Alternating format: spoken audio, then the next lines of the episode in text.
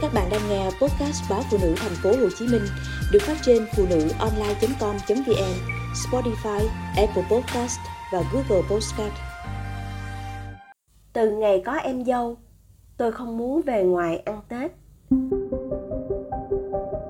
Hai năm trở lại đây, tôi không còn đấu tranh để về ngoài ăn Tết nữa. Trước đây, cứ gần Tết, vợ chồng tôi lại tranh cãi về chuyện đón Tết ở nội hay ngoại. Tất nhiên, tôi luôn muốn về nhà ngoại với lý do đã ở nhà chồng cả năm rồi. Mấy ngày Tết phải về với cha mẹ.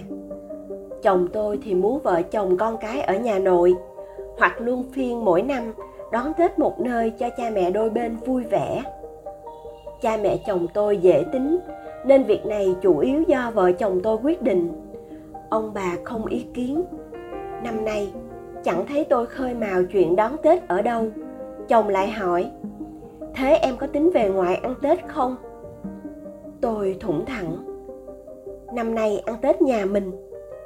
Chồng tôi kinh ngạc. Tôi nói với anh, sau gần 10 năm lấy chồng, cách xa nhà 500 km, tôi đã dần gắn bó với nhà chồng và quê chồng, nên cũng thích đón Tết tại nơi mình sống. Thêm một lý do nữa, từ ngày em trai lập gia đình và sống chung cùng cha mẹ, tôi không muốn về nhà nữa.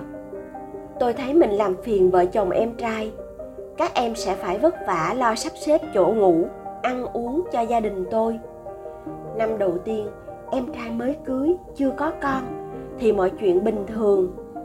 Nhưng những năm tiếp theo, khi các cháu ra đời, nhà cửa trở nên chật chội. Những đứa trẻ nghịch ngợm, chảnh chọe nhau, khiến nhà cửa lúc nào cũng ồn ào. Có năm gần đến giao thừa, con tôi tranh nhau quả bóng bay với cháu. Bóng bị bể, hai đứa khóc ôm sòm, khiến cha tôi lắc đầu. Mẹ tôi vừa dỗ cháu vừa than thở. Đính đi, đầu năm mà khóc lóc người ta kiên. Chồng tôi không nói ra, nhưng tôi biết anh không thoải mái. Còn hai đứa con, lúc lên xe trở về thành phố, chúng thở phào nhẹ nhõm như trút được gánh nặng. Tôi còn áy náy với em dâu vì em không tết nào được về nhà ngoại. Em sợ không ai lo chuyện nhà cửa ăn uống cho chúng tôi và cha mẹ chồng không hài lòng. Vợ chồng em phải nhường phòng ngủ cho con tôi. Từ sáng đến tối tất bật lo chuyện ăn uống cho cả nhà suốt thời gian về quê đón tết.